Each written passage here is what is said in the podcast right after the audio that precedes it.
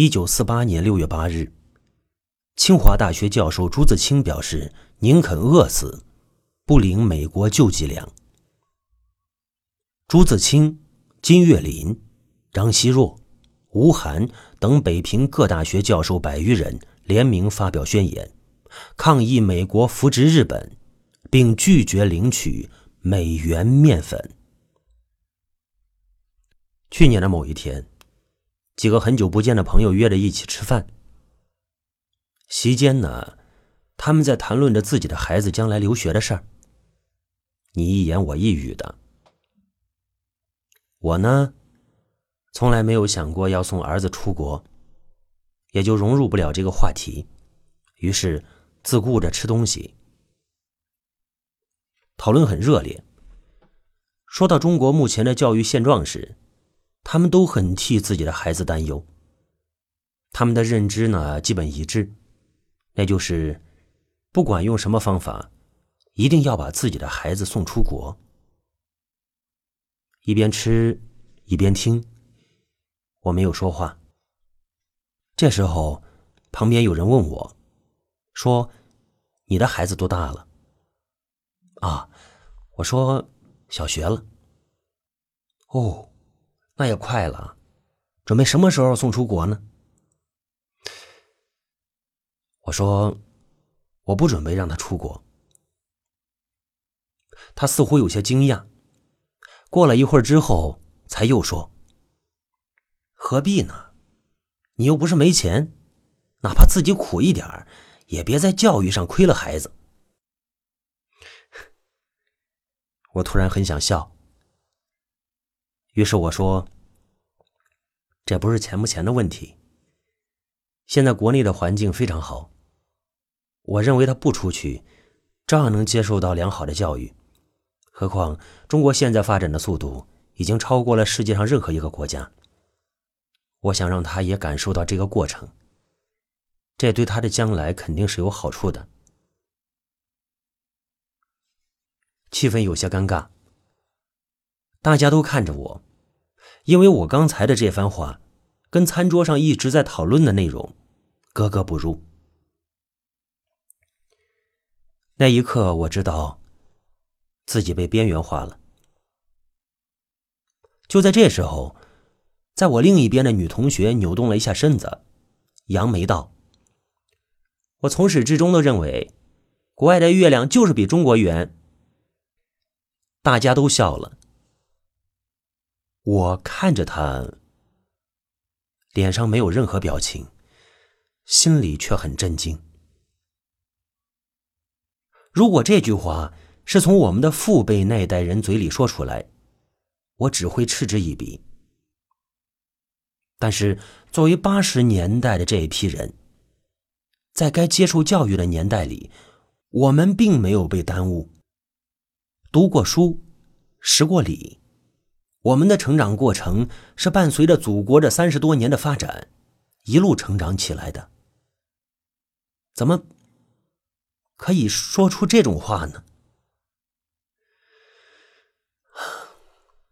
我突然想起不久前看过的一个新闻，采访中说，一些母亲绝不让自己的孩子跟没有英文名字、看喜洋洋的孩子同读幼儿园。文中说，两个小女孩在玩耍，另一个小男孩想加入。这两个女孩说出了自己的英文名字，在得知男孩没有英文名字之后，哎，两个女孩手拉着手跑开了。目睹了这一切的其中一个女孩的母亲很庆幸，她感叹着对记者说：“自己每学期给孩子交的高昂的英语补习班的费用。”并没有白花，这是孩子交朋友的代价。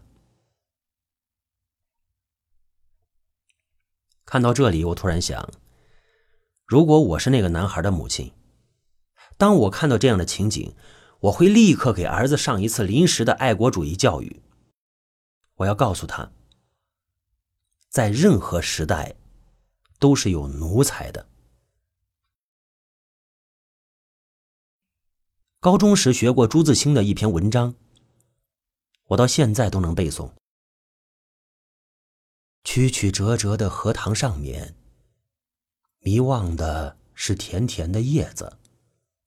叶子出水很高，像亭亭的舞女的裙。层层的叶子中间，零星的点缀着些白花。有袅娜的开着的，有羞涩的打着朵的，正如一粒粒的明珠，又如碧天里的星星，又如刚出浴的美人。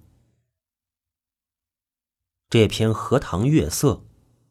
为什么可以一直在我们的教科书里面出现呢？我想，除了朱自清写出了文章的意境之外，更重要的一点是，像朱自清、鲁迅、冰心、林海音他们那帮人，对于中国现代文学的贡献，不仅仅只存在于文学性上面。一方面是他们开创了一种现代的语言体系，从文言文到白话文。然后白话文又经过他们的这一过渡，才有了现如今我们广泛使用的现代汉语。而另一方面呢，就是他们的铮铮傲骨上所散发出来的不屈的气节吧。气节，一个人，一个组织，一个国家存在的精神支柱。它是人要具备的一种关键品德，是精神修养中的重要部分，对人的存在来说十分重要。在我们国家，从古至今从来不缺有气节、气贯长虹的人。文化与气节的关系中，始终存在着一种精神价值的取向。南宋文天祥抗元失败，拒绝高官厚禄。受尽折磨，慷慨牺牲。屈原为报国爱民，即使沉江自溺，也在所不辞。陶渊明清贫如洗，却不愿为五斗米折腰。朱自清一身重病，宁可饿死，不领美国的救济粮。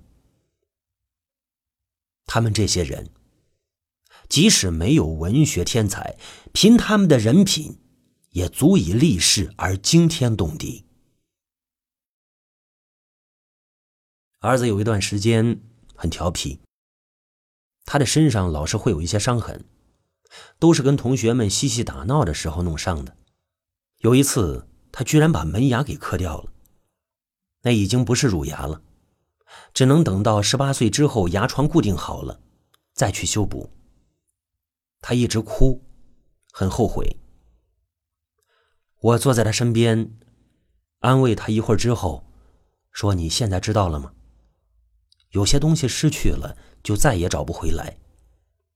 这还只是牙齿。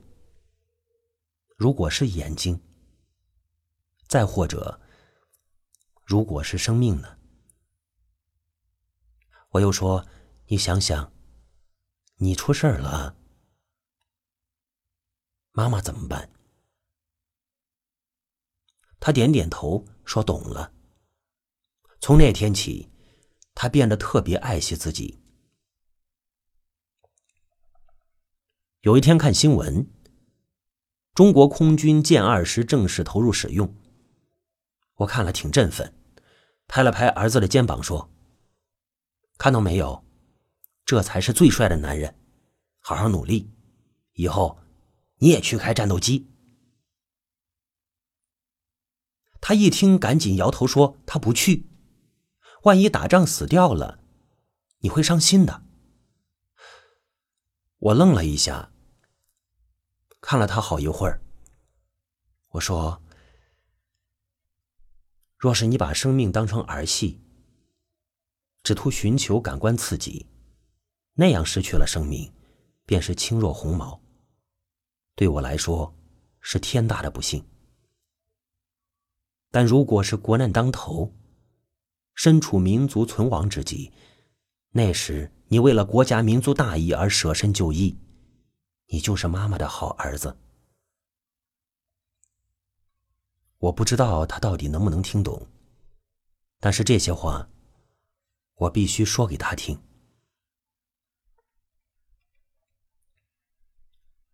今天，二零一八年高考正式开始。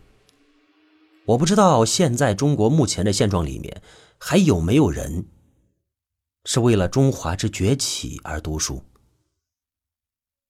但是，不管在任何时代，民族气节都不可丢。时穷节乃现，一一垂丹青。这是文天祥《正气歌》中的名句。意思是说，时运到了穷尽的时候，就显示出气节的高贵。